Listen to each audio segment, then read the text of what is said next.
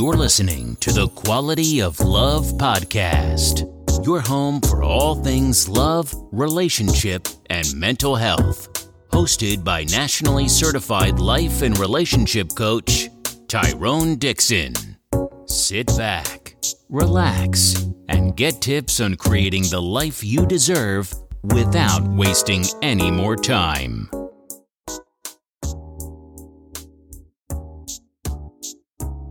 Welcome to the Quality of Love podcast. I'm your host, Tyrone Dixon, nationally certified life and relationship coach, husband, father to two beautiful princesses, and CEO and founder of Rose through Concrete Consulting. Thank you guys for taking the time out to listen in with us tonight. We really appreciate it. Tonight we got another love nugget coming your way, and this love nugget actually comes uh, on a somber note, guys. Uh, over the weekend, I'm not sure when the video was created, but over the weekend, I um I, I received a video from someone in my uh, email box, and in the video it said uh.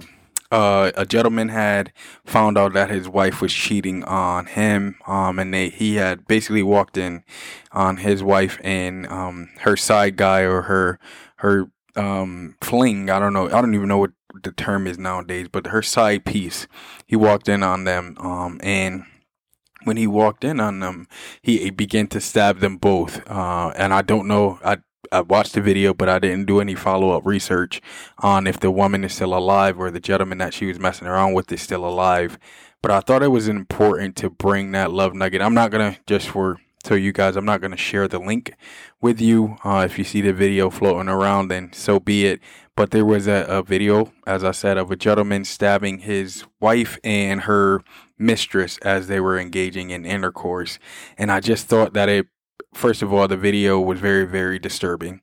But I thought it would be a good idea to share kind of my thought process and what I've seen on things like that, right? Because when when I see somebody stabbing someone um, that they love, and that they've spent significant time with, it, it it's a crime of passion for me, right? And when I think of or I say things like a crime of passion, that gentleman probably was so hurt that he went into a different portion of his brain and he started to obviously physically assault his wife and then her mistress. And I just want to say to you guys that if you're engaging in any of, of cheating, any uh, kind of doing things that you're not supposed to do behind your partner's back, please be mindful of that uh, because your partner can be the nicest person in the world. And I've literally seen this with my own eyes, guys, where someone's partner is the nicest person in the world, but then they get into situations where they commit crimes of passion like stabbing and shooting, um, killing, or even just physically abusing someone because they feel like they were played or that someone got over on them, right? So, that story brought back uh, some memories and some sessions that I had, or the video, excuse me, brought back some memories and sessions that I had from from a while back, and I just thought it'd be good to share with you guys that um, passion is real, right? So if you love someone. Um, and cherish someone, or vice versa. Someone loves and cherishes you. Make sure you're being attentive to that person and making sure that you're not doing things behind their back to make them feel played or like they were unfortunately a victim of a circumstance or situation because that can trigger them to lock into another portion of their brain and not think rationally. I've talked about this tons of time on the podcast, but when you are in your angriest state, you are in your most illogical state. So that means you will do a lot of illogical things like hurt the one that you love because you're so hurt that they hurt you right? So there's my my fair warning, my uh, kind of throwing it out there for you guys. If you're involved in any of that cheating or doing things behind your partner's back, give it some second thought because a lot of cases, crimes of passion come as a result of being cheated on or feeling like you're being played.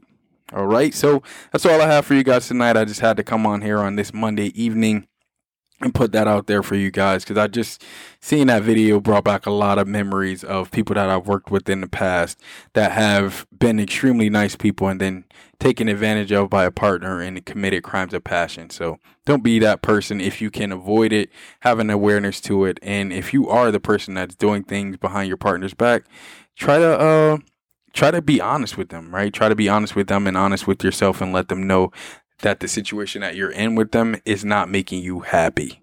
All right. Hey guys, I got a, a nice little interview set up for you guys with Danielle here um, of the Red Flag Collector podcast coming up. So, really excited. Uh, also, as I said on the podcast before, I am finalizing a partnership with a company that I'm really, really excited about. So, stay tuned for that as well.